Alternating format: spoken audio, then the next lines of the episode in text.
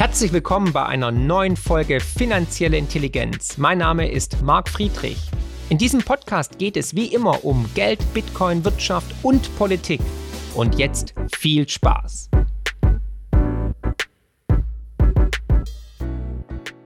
Herzlich willkommen zu einer neuen Folge Marc spricht mit, heute Ottmar Issing. Er ist ehemaliger Chefvolkswirt der E Z B, der Europäischen Zentralbank, Autor mehrerer sehr lesenswerter Bücher und natürlich eine Koryphäe, wenn es um Thema Ökonomie geht, aber auch Geldsystem. Und es freut mich, ehrt mich ungemein, heute mit ihm sprechen zu können, um finanzielle Intelligenz natürlich zu verbreiten. Herr Issing, vielen Dank für Ihre Zeit. Danke für die Vorstellung. Ja, sehr, sehr gerne. Ich hoffe, ich habe nichts vergessen.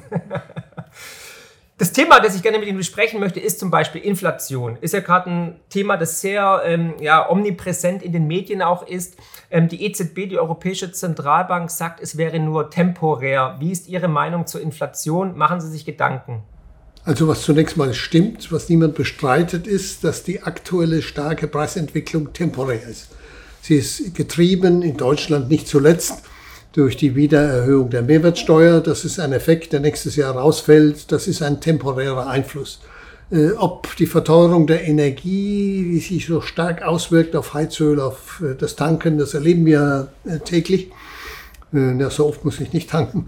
Äh, ähm, ob das vorübergehend ist, sehr fraglich. Denn die C O zwei Steuer wird ja weiter steigen. Ja, äh, also das ist sicher kein vorübergehendes Phänomen. Aber noch einmal, diese temporären Faktoren, die sich überall bemerkbar machen, die lassen ja die Frage unbeantwortet, wie es dann weitergeht, wenn diese Faktoren sozusagen aus der Statistik verschwinden.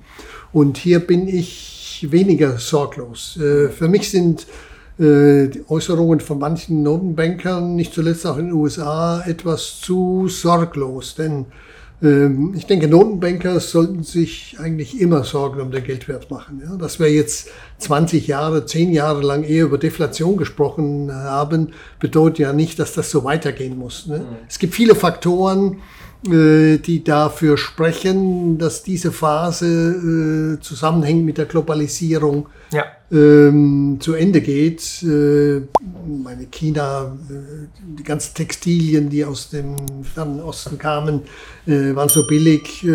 Das wird möglicherweise aufhören. In China wird es Arbeitskräftemangel geben, Ein-Kind-Politik ja. führt zu dramatischen Veränderungen des Arbeitskräftepotenzials, Demografie generell.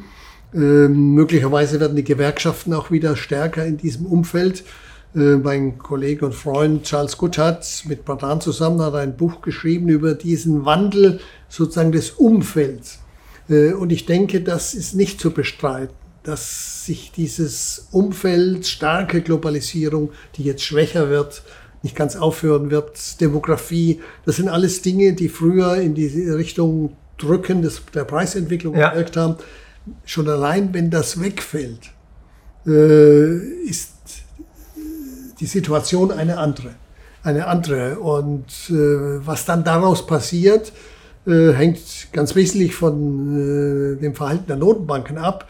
Mir macht schon Sorge, dass etwa die Strategieänderungen, zum Beispiel der Fed, darauf gerichtet ist, etwas mehr Inflation sogar gut zu finden. Das war ja ein Tabubruch, würde ich mal sagen, ne? Ja, auch bei der E Z B. Ja, doch vor allem bei der, äh, bei der U S A-Notenbank, der Fed. Äh, die hat ja angekündigt, unsere Strategie ist, dass wir nach Jahren, in denen die Preisentwicklung unter unserer Zielmarke von zwei Prozent zurückgeblieben ist, wir jetzt Jahre äh, wollen, ja. äh, herbeiführen werden, in denen die Inflation über zwei Prozent liegt, äh, um das auszugleichen. Äh, das ist für mich äh, erstens mal eine etwas mechanische Vorstellung. Äh, wenn die Inflation dann zu stark wird, drückt man auf den Knopf und dann hört, wird sie gestoppt. Äh, Hat noch nie funktioniert. So ein, nee. So stimme ich Ihnen völlig zu. Und äh, wenn man das verpasst, dann wird das immer teurer, der Ausstieg. Ich verstehe, dass die Notenbanken zögern. Sie waren jetzt so lange im Krisenmodus, haben die Welt überschwemmt mit Geld, das meist in den Banken hängen geblieben ist. Und das abzustoppen, die ganzen Märkte zittern ja davor. Äh, als Bernanke mal ein, ganz kurz angedeutet hat, wir überlegen, damit aufzuhören, mit dem massiven Ankauf von Papieren, sind die äh, Kurse abgestürzt. Er hat nur gesagt, wir überlegen. Es waren nur Worte, keine Taten. Ja. Ja. Wir, und nochmal, wir haben es nicht angekündigt, wir überlegen. Ja, ja, und schon ging es abwärts. Ja, und äh, je länger man äh, in diesem Krisenmodus bleibt, je mehr und je länger sich die Märkte daran gewöhnt haben, auch die Politik, äh, die gewohnt ist... Gefährliche Abhängigkeit. Die ge- gewohnt ist, dass sie ihre Schulden zum Zins von null... Oder Minuszinsen wie in Deutschland. Deutschland verdient mit jeder zusätzlichen Schuld Euros. Ja? Also das Absurd. Ist keine normale Situation. ähm, das kann und wird nicht so weitergehen. Aber je länger man damit wartet, desto größer wird dann der Schock, äh, der von einem Kurswechsel kommen wird. Mhm. Jetzt hatten wir zuletzt in der Eurozone drei Komma neun Prozent Inflation. Wir hatten in den in, in U S A sogar acht Komma drei Prozent.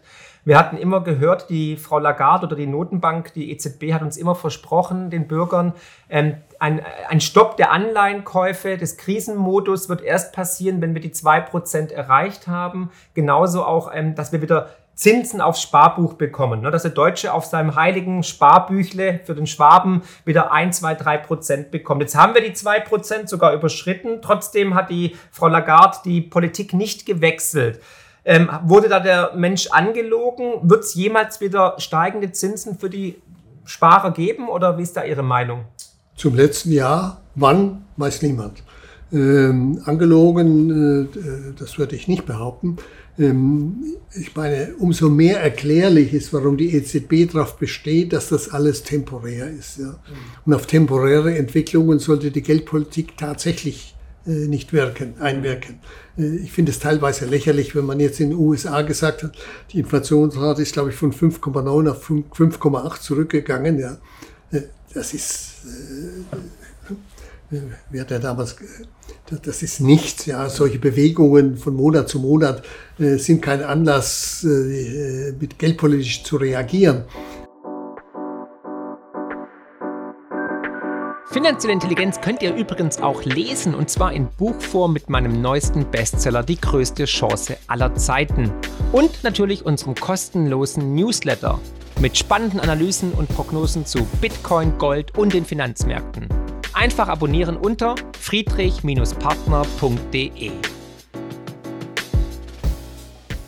Aber noch einmal, es hängt alles an dieser Einschätzung, dass das rein temporär ist. Ja? Und das ist mir etwas zu... Vage, unsicher. Vage, ja, auch zu sorglos gedacht. Ja, ja, man darf ja nicht vergessen, ich meine, drei bis vier Prozent Inflation pro Jahr, das ähm, kostet den Bürger ja richtig viel Kaufkraft. Und das spürt man nicht, deswegen heißt es ja auch, es ist, die Inflation ist eine Art versteckte Steuer.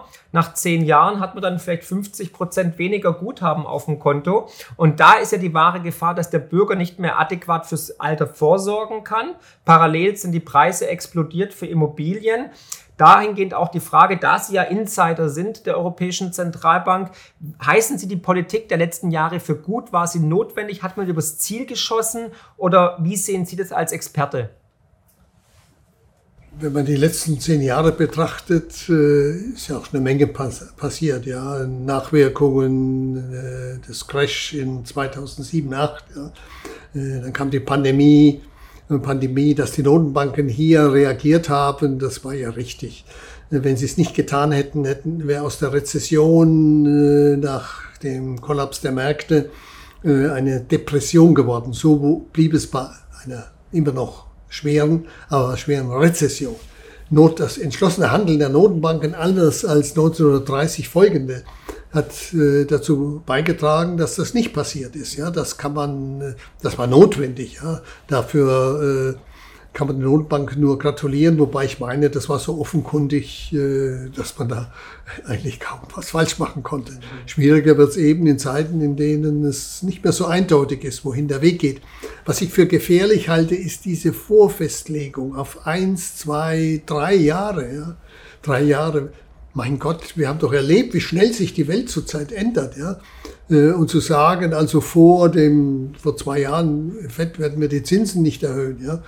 Das ist für mich einfach unverständlich, unverständlich, weil wenn man es dann korrigieren muss, gibt es zwei Möglichkeiten. Entweder man bleibt bei dieser Zusage, obwohl es falsch ist, ja, und man weiß, dass es falsch ist, oder man handelt eher und dann heißt, naja, was haben die vorher erklärt? Ja? Mhm. Und die Märkte vertrauen darauf, dass die Notenbank nicht vorher erhöht. Das ist also, das läuft also unter Forward Guidance. Mhm. Man versucht durch Ankündigungen die Märkte zu beeinflussen, aber da begibt man sich in ein gefährliches Feld und wird möglicherweise dann Gefangener der eigenen Ankündigung. Kann die Europäische Zentralbank überhaupt die Zinsen wirklich wieder merklich erhöhen? Was würde das machen mit Italien oder mit Spanien? Ist das überhaupt noch möglich? Das ist ein anderer Punkt, der mir große Sorge macht, denn mehr und mehr stellt sich ja heraus, dass das, was die E Z B macht, nicht zuletzt darauf gerichtet ist, eben, ich sag's mal platt, dem italienischen Staat einen Anstieg der Zinsen zu ersparen. Ja. Denn äh, bei hundertsechzig Prozent Staatsverschuldung, äh, es dauert zwar, bis sich das durchwirkt, äh, aber äh, die kurzfristige Verschuldung wird zunächst äh, sehr schnell sehr teuer. Äh, und das ist äh, natürlich keine Rolle, die einer unabhängigen Notenbank zusteht. Ist die E Z B noch unabhängig? Oftmals wird ja ange, äh, kritisiert vielmehr, dass sie schon verbotene Staatsfinanzierung macht. fünfzig Prozent der Staatsanleihen sind ja schon in der Hand der E Z B. Naja, äh, rechtlich gesehen ist sie unabhängig. Ja. Das steht im Maastricht-Vertrag. Also das ist die größtmögliche, denkbare rechtliche Absicherung, die man machen kann. Weil dieser Vertrag kann nur einstimmig geändert werden. Zustimmung aller Staaten. Ja. Aber hat sie ihr Mandat jetzt überdehnt mit fünfzig Prozent Staatsanleihen? Und nochmal, also rechtlich, kann, ja, an der Unabhängigkeit, ja, gibt es keinen Zweifel, aber de facto, was sie macht. Meine ich ja. Was sie macht, und das ging nicht zuletzt los mit der Ankündigung von Mario Draghi, Mario Draghi, whatever it takes. Denn damit hat die E Z B erklärt, wir fühlen uns verantwortlich für den Zusammenhalt der Währungsunion in der jetzigen Zusammensetzung. Wenn immer was passiert, natürlich mit Auflagen, ja, werden wir dafür sorgen, dass ein Land sozusagen nicht da von den Zinsen bedrängt aus der Währungsunion hinaus katapultiert wird. Aber das ist eine eindeutig politische Aufgabe. Dafür sind die Regierungen zuständig. Und nicht die Notenbank. Ja. Da muss man, muss man da zusammenstehen und muss Italien mit Krediten helfen. Ja? Das ist die politische Aufgabe. Aber doch nicht eine Aufgabe der Notenbank. Mhm. Ja gut, jetzt haben wir den E U-Wiederaufbaufonds. Sehen Sie das als eine gute Lösung, um jetzt die Länder, die durch die Corona-Krise ja, in die Bredouille geraten sind, zu retten? Ist das jetzt besser als über die Notenbank? Ich will mal sagen, das ist keine gute Lösung. Von den vielen Schlechten ist es vielleicht die wenigste Schlechten. Okay. Wenn Sie mal den Vertrag anschauen, da ist ja, gar, ist ja eigentlich verboten, dass die E U Kredite aufnimmt. Ja. Und was man da konstruiert hat an Krisen, ja, das ganze Geld kommt ja erst, wenn die Pandemie wahrscheinlich schon vorbei ist. Ja, ja, bis zu spät. Muss man sich mal überlegen, ja. Ähm, damit gerät die E U auf eine abschüssige, auf eine abschüssige Bahn. Und äh, wer glaubt schon daran, äh, an die Versicherungen? Den Deutschen hat man ja dieses Programm verkauft mit dem Hinweis, das ist einmalig, ein für alle Mal. Es hat nicht lang gedauert, bis der deutsche Finanzminister erklärt hat, nee, nee, das ist also ein Einstieg. Äh, In die Schuldenunion. Ja. Ja. Okay. Er hat es natürlich nicht so genannt. Ja, also das sehen Sie schon kritisch und Sie glauben, dass es jetzt praktisch in Zukunft weiterhin so gehandhabt wird. Aber das war ja ein Verfassungsbruch gegen die Verträge der E U. Naja, wenn Sie Juristen fragen, dann sagen fünfzig Prozent, es war ein Verfassungsbruch, und fünfzig Prozent sagen vielleicht, vor allem wenn Sie im Dienste der E U stehen. Ich höre schon, Sie sind große Kritiker. Finde ich sehr gut, finde ich sehr charmant. Aber eine ganz andere Frage, die man sich natürlich stellen muss, war der Euro eigentlich ein Fehler? Haben wir ihn zu früh eingeführt? Ja, das habe ich selber gesagt. Ich weiß, deswegen frage ich Sie. Als ähm, äh, Bundesbankpräsident Hans Tietmeyer ähm, dem Bundeskanzler Kohl, Waigel, Finanzminister, damals vorgeschlagen hat, ich solle in die E Z B ins Direktorium berufen werden oder die Deutschen sollten mich nominieren, weil die Berufung erfolgt ja durch die ja. Ähm, äh, Staatspräsidenten und Ministerpräsidenten der teilnehmenden Länder. Da hat Kohl gesagt, hat er schon jemals was Gutes über den Euro gesagt. Ja. Und Tietmeyer hat dann gesagt, wahrscheinlich nicht. Ja.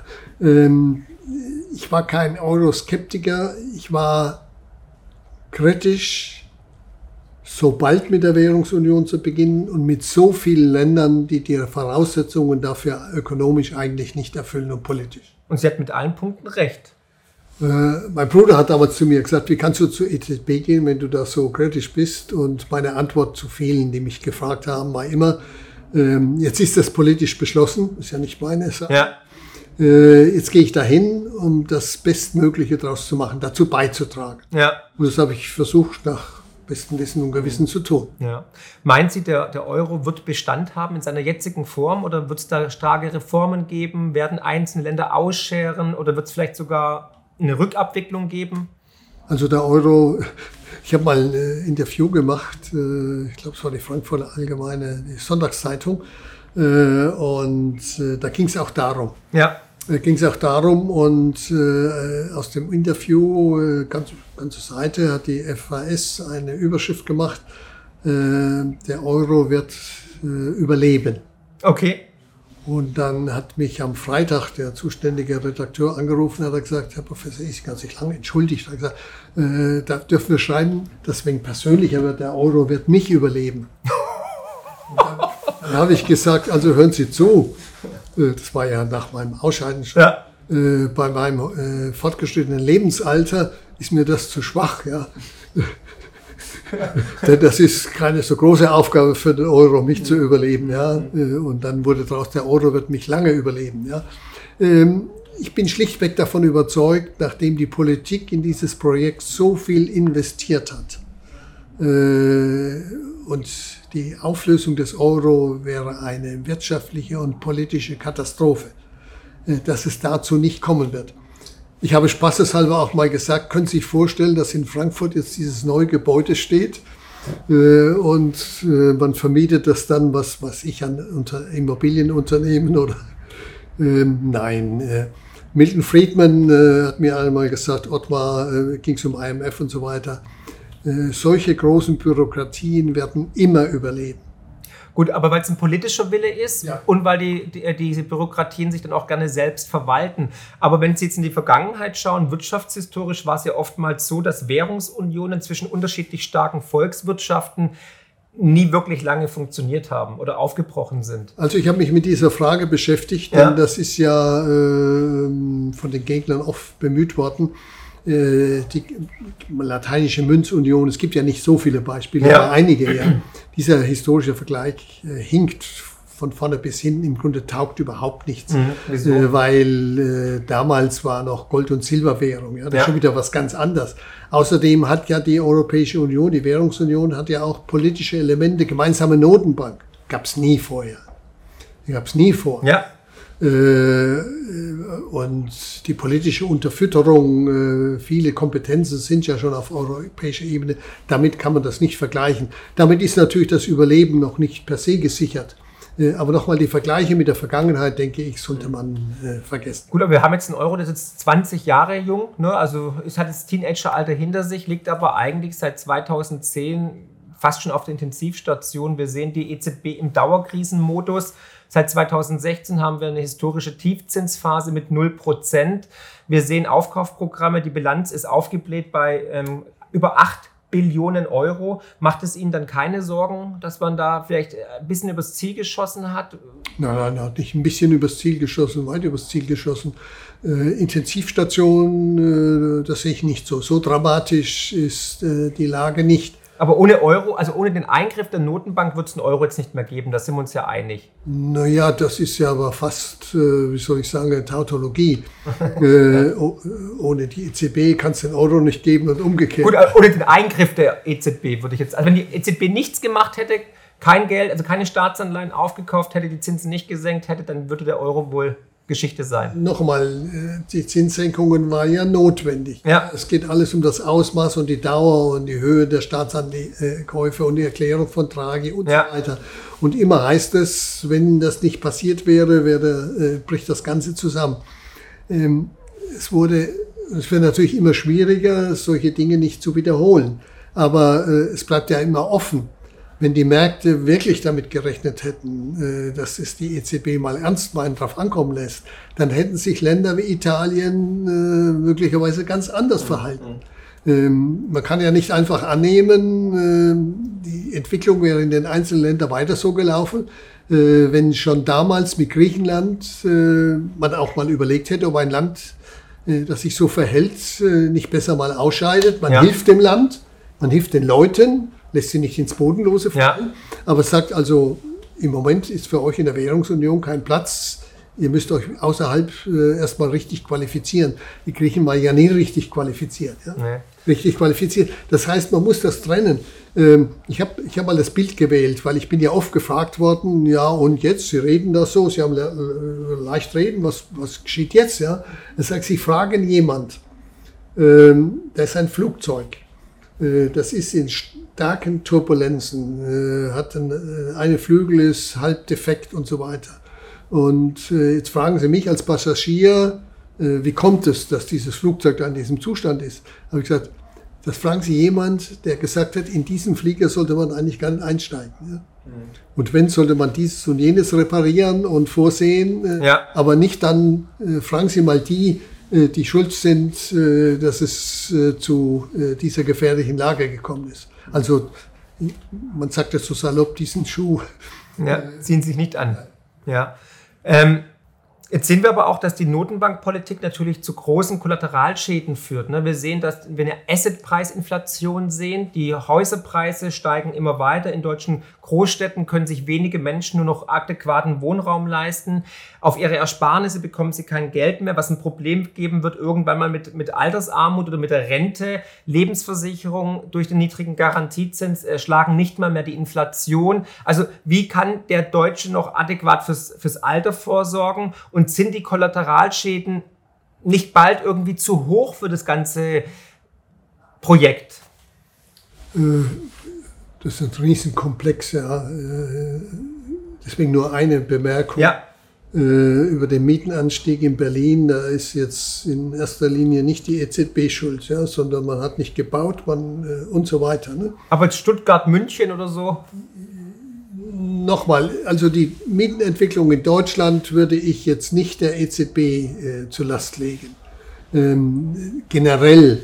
Äh, Und die Anstiege der Aktienmärkte? Oder? Ja, das schon eher. Ne? Ohne die Geldschwemme der Notenbanken, ja. der Fed vor allem, ja, äh, wäre diese Entwicklung nicht denkbar. Genau, weil wir sehen ja, Geldmengenwachstum steigt exponentiell, Geldumlaufgeschwindigkeit ist gesunken, wie Sie vorhin schon richtig gesagt haben.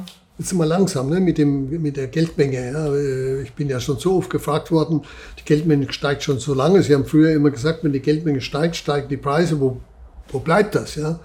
Und die, Geld, die Geldmenge, welche Geldmenge ist denn so massiv gestiegen? Es ist die sogenannte Basisgeldmenge. Ja. Das äh, Geld, das in den Händen vor allem der Banken ist. Genau. Und in den U S A haben sie riesen Reserven bei der Fed. Die E Z B...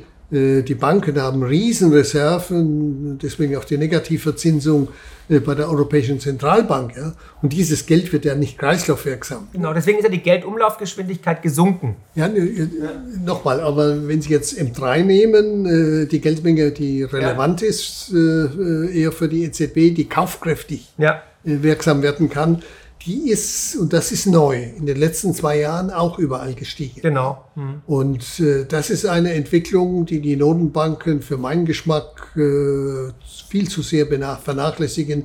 Die Fed, äh, wenn Sie mal Verlautbarung nehmen, das Wort Geldmenge kommt da überhaupt nicht mehr vor. Schon lange nicht mehr vor, ja. Mhm. Und äh, ich meine, wenn Geldpolitik nichts mehr mit Geld zu tun hat, dann habe ich ein Problem, ja. Ja, wie sehen Sie das als ehemalige E Z B? Chefvolkswirt, dass jetzt die Aufgaben sich auch immer mehr ja, diversifizieren. Auf einmal geht es dann um die E U oder es geht um den Green Deal, Klimapolitik. Ist das die Aufgabe der E Z B oder ist es eigentlich ein Nebenkriegsschauplatz? Es ist nicht die Aufgabe der E Z B, dass sich die E Z B, wenn ich, ein, wenn ich noch Notenbanker wäre und würde einen Vortrag halten, würde ich auch betonen, wie sehr mir der Klimawandel Sorge macht. Klar. Äh, Oder das kommen sie überhaupt nicht mehr heil aus einem Saal raus. Ne? Ja. Äh, und das ist ja auch so. Ja? Nur die nächste Frage ist, was kann denn die Notenbank tun? Äh, und wenn man das mal nüchtern ansieht, bleibt wenig übrig. Mhm. Ankauf von Wertpapieren und so weiter, ja? Mhm. Äh, bleibt wenig übrig. Und wenn sich die Notenbank dann so in die Pflicht begibt, ja, mit äh, ankündigt, ja. Ja? Ein, ein Programm noch ankündigt, ja. Ähm, Und dann stellt sich raus, nach ein paar Jahren, also viele Möglichkeiten hat sie nicht und sie hat wenig bewirkt. Das untergräbt die Glaubwürdigkeit. Ne? Man soll, das gilt generell, gehört so ein Motto, das ich im Leben gelernt habe, man soll nie Verantwortung für etwas übernehmen, für die äh, man nicht die Kompetenz ja. der Mittel auch hat. Schuster, bleib bei deinen Leisten. Man muss sagen. Ja. Ja, auch und außerdem ist das politisch, eine, ja. eine politische Rolle. Ja? Mhm. Unabhängigkeit der Notenbank verträgt sich nicht mit einer politisierenden Ge- äh, Notenbankpolitik. Mhm. War Frau Lagarde eine gute Wahl als E Z B-Präsidentin? Also dazu will ich mich nicht äußern. Das war schon Antwort genug. Nein, ähm, jetzt sehen wir auch, ähm, dass, dass die Politik versucht, auch immer mehr Einfluss zu nehmen auf die E Z B. Macht Ihnen das auch Sorge, dass da Druck entsteht auf die Europäische Zentralbank von politischer Seite aus? Ja, das ist ja ganz logisch, wenn man sich in das politische Umfeld begibt, mhm. ja. Dann, dann ist man sozusagen dem dauernd so ausgesetzt. Mhm. Äh, natürlich war die Zeit anders, äh, aber äh, während meiner Zeit äh, in der Bundesbank wäre kein Finanzminister auf die, E Z, auf die Idee gekommen, äh, mir zu sagen, Herr Issing, könnten Sie nächste Woche im Zentralbank mal vorschlagen, wir senken die Zinsen. Ja? Mhm. Äh, er hätte die Antwort gekannt und hätte mhm. sich blamiert. Ja. Ja. Äh, blamiert. Äh, ein einziges Mal in der Europäischen Zentralbank äh, hat ein Finanzminister äh, ganz höflich angefragt und so, habe ich gesagt, äh, wir halten an unserer Politik fest, das in, an ihrem, ist in Ihrem Interesse, solange wir das Geld stabil halten, können Sie Ihre Schulden äh, billiger Refinanzierung, äh, refinanzieren als äh, mit einer Politik, die ja. im Moment lieber wäre. Okay.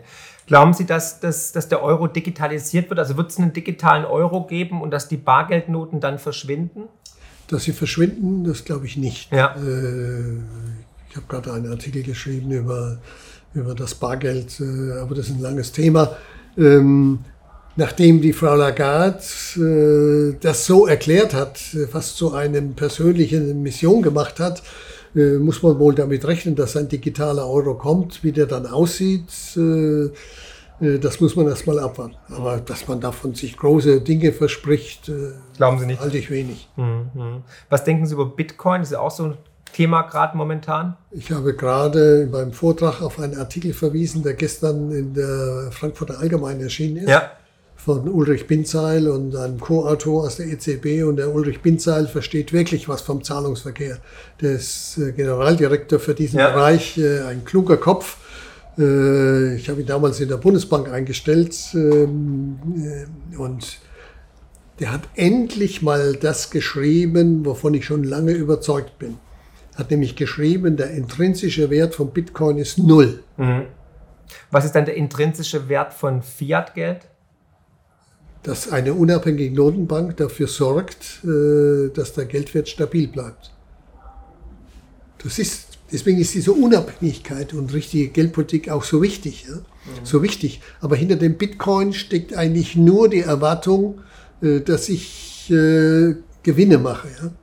Und wie der Bindseil schreibt, nach Schätzungen sind vierzig Prozent der Umsätze dienen der Finanzierung von illegalen Geschäften, Geldwäsche, Kriminalität und so weiter. Muss man sich überlegen. Und gleichzeitig ist das, ist ja keine Währung, ja, ist das ein Bitcoin, für das im Jahr Energie verbraucht wird, die dem Energieverbrauch Pakistans entspricht. Das muss man sich mal vorstellen. In einer Zeit, in der alle über Klimawandel sprechen, aber von den Bitcoin-Anhängern und den Kritikern habe ich, hört man das kaum. Ja? Also wenn man überhaupt wo anfangen will, ja? Wo man auf einen Schlag sozusagen die Welt von äh, nicht ganz, jedenfalls von mehr klimaschädlichen Dingen befreit, als wir in Deutschland überhaupt auf die Beine bringen können, muss man sich mal vorstellen. Mhm. Macht niemand, er wird nicht mal diskutiert. Das kann nicht sein. Gut, aber die... Ähm, müssen Sie in Ihren Büchern mal schreiben, ja? Hab ich, hab ich. Kann Welcher ich Wahnsinn da unterwegs ist. Ja, aber ähm, hab ich, aber ich, ich sehe es ja ein bisschen anders. Also auch das, unser jetziges Geldsystem, das Girard-Geldsystem verbraucht natürlich viel, viel mehr Energie als jetzt der Bitcoin, ne? Und ähm, die, da sind wir auch beim Thema die Girard-Geldschöpfung. Also glauben Sie, dass es in Zukunft noch sinnvoll ist, dass man aus dem Nichts Geld schöpfen kann? Also nicht die Notenbank, sondern ich spreche jetzt von den Privatbanken, dass eine Sparkasse, Commerzbank durch die Kreditvergabe Geld ins System initiiert. Ist das nicht eigentlich ein Problem des jetzigen Geldsystems, warum wir vielleicht immer wieder diese Krisen sehen? Äh, na, die Krisen kommen durch die Zinsschwankungen, die mit dem System verbunden sind. Vor allem der Immobiliensektor reagiert ja äh, sehr kräftig auf die Geldpolitik. Das führt zu Schwankungen. Äh, das sind Probleme, aber ähm, die kann man im System äh, korrigieren. Äh, korrigieren. Äh, deswegen muss man das System nicht abschaffen. Und bevor man ein neues System einführt, äh, sollte man erstmal prüfen, was man sich im Gegenzug dafür einhandelt. Mhm. Ähm, also ich hätte noch ein paar Punkte natürlich auch zu, zu, zu ähm, Bitcoin und zu dem Artikel in der F A Z, weil ich habe das auch gelesen natürlich. Mich hat es jetzt nicht gewundert, ich, also Herr Bindseil, absolut äh, Experte, aber mich hat es natürlich nicht gewundert, dass aus der E Z B was Negatives gegenüber Bitcoin kommt. Ein paar Punkte kann man drüber diskutieren, ein paar Punkte fand ich jetzt ein bisschen zu einseitig, zu populistisch, muss ich fast schon sagen. Fakt ist aber auch, dass ja die E Z B mit dem C B D C, also mit ihrem eigenen digitalen Euro, ja dem Bitcoin nacheifert und auch in die digitale Welt gehen möchte. Und die Frage, die ich mir natürlich stelle, wer kontrolliert dann, wie viel digitale Euros tatsächlich im System sind? Und wir sehen ja Krisen immer wieder, die teilweise durch Spekulationswut entstehen, aber meiner Ansicht nach auch, dass das jetzige Geldsystem meiner Ansicht nach nicht nachhaltig ist, dass es zu Problemen, zu Verwerfungen führt. Und da würde ich halt ansetzen, das Grundübel anzupacken. Ich glaube, die Linken zum Beispiel, die müssten, ich habe gestern mit Gregor Gysi gesprochen, die müssten eigentlich jeden Tag vor der E Z B demonstrieren, weil diese Vermögenspreisinflation natürlich schon getrieben ist durch das viele billige Geld, das dann teilweise versickert in Aktienmärkten und die immer weiter steigen lassen, aber dass dann die Bürger auch nicht mehr ansparen können fürs Alter, nichts mehr mit Bausparvertrag, Sparbuch oder mit ihrer eine Immobilie sich leisten können. Da hat schon auch die E Z B eine Teilschuld und darüber sollte man einfach versuchen, sachlich zu reden, um eine Lösung herbeizuführen, weil ansonsten meiner Ansicht nach kommt es zu sozialen Verwerfungen. Wir haben es ja gesehen, vor Corona sind ja weltweit Menschen auf die Straße gegangen, ob Chile, Libanon, Frankreich oder Hongkong oder Taiwan, weil das System nicht mehr so funktioniert hat, dass es einen Trickle-Down-Effekt gab am Wohlstand. Und auch hier ist es in der Zwischenzeit so, wenn ich in Wiesbaden einen guten Job habe bei Novartis, ich kann mir hier in Wiesbaden keine Immobilie leisten, weil die Preise durch die Decke gegangen sind. Und früher, mein Vater, achtziger Jahre, war Handwerker, Stuckateur, der hat eine, eine vierköpfige Familie mit zweitausend D-Mark durchgebracht. Man ist in Urlaub gefahren, man konnte sich auch noch eine Immobilie leisten. Was sind heute tausend Euro? Also da gab es ja schon eine Inflation. Und wenn Sie auch sehen, seit Einführung des Euros hat der Euro zum Beispiel gegenüber Gold neunzig Prozent an Kaufkraft verloren. Also irgendwie wurde uns der Kaufkraft genommen. Über Vermögenspreisinflation habe ich in der Bundesbank schon geschrieben. Und ich teile viel Ihre Beobachtungen. Vieles, was Sie zu Recht kritisieren, hängt aber auch an den übrigen Elementen des Wirtschaftssystems. Äh, man kann die Geldpolitik, ich bin da, wie Sie wissen, und äh, auch schon, wie ich jetzt gesagt habe, durchaus kritisch. Äh, aber ähm, sozusagen das ganze System, ich sage jetzt mal, zu verteufeln, ja, äh, das halte ich auch nicht für angebracht. Nein, ab, Herr Issing, auf gar keinen Fall, aber wir müssen ja... Also, aber noch einmal, wir müssen Lösungen finden. Die Frage an, an, an den Herrn Gysi, ja, also äh, halte ich für berechtigt. Ja. Ja. Äh,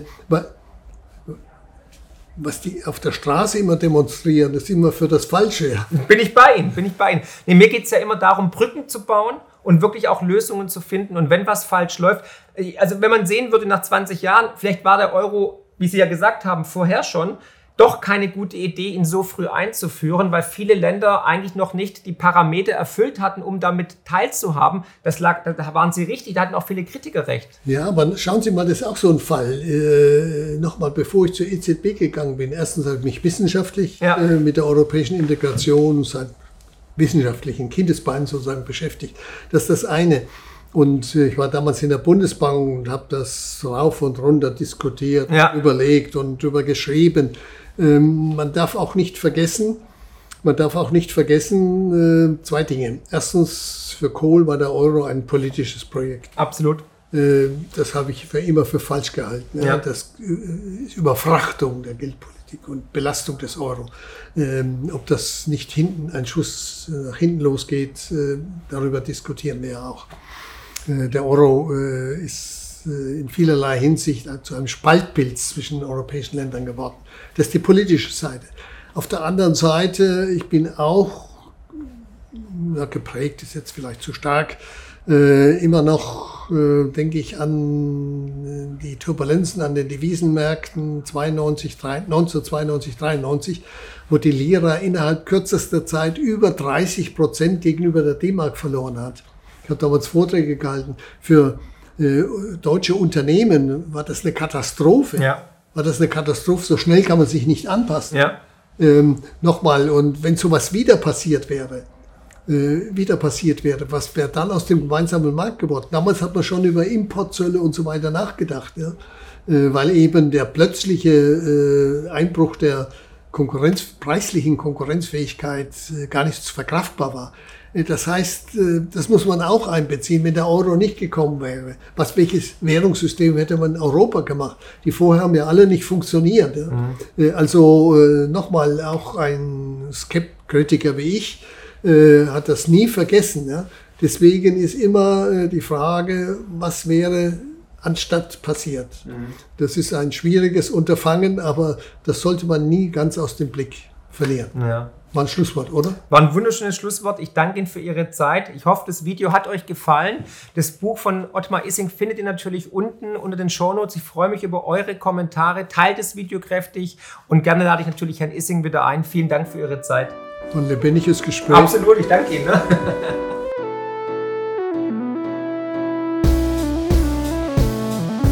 Wow, was für ein Podcast. Ich hoffe, die Folge hat euch genauso gut gefallen wie mir. Ihr findet mich bei YouTube, Twitter und Instagram unter Marc Friedrich sieben. Für Lob, Kritik oder Themenvorschläge schreibt mir gerne eine E-Mail an podcast at marc dash friedrich punkt de. Empfehlt den Podcast natürlich gerne weiter. Über eine positive Rezension bei Apple, Spotify und Co. freue ich mich natürlich mega. Weitere Informationen zu mir findet ihr unter marc dash friedrich punkt de und zur Honorarberatung unter friedrich dash partner punkt de. Ich freue mich jetzt schon aufs nächste Mal. Herzlichst, euer Marc.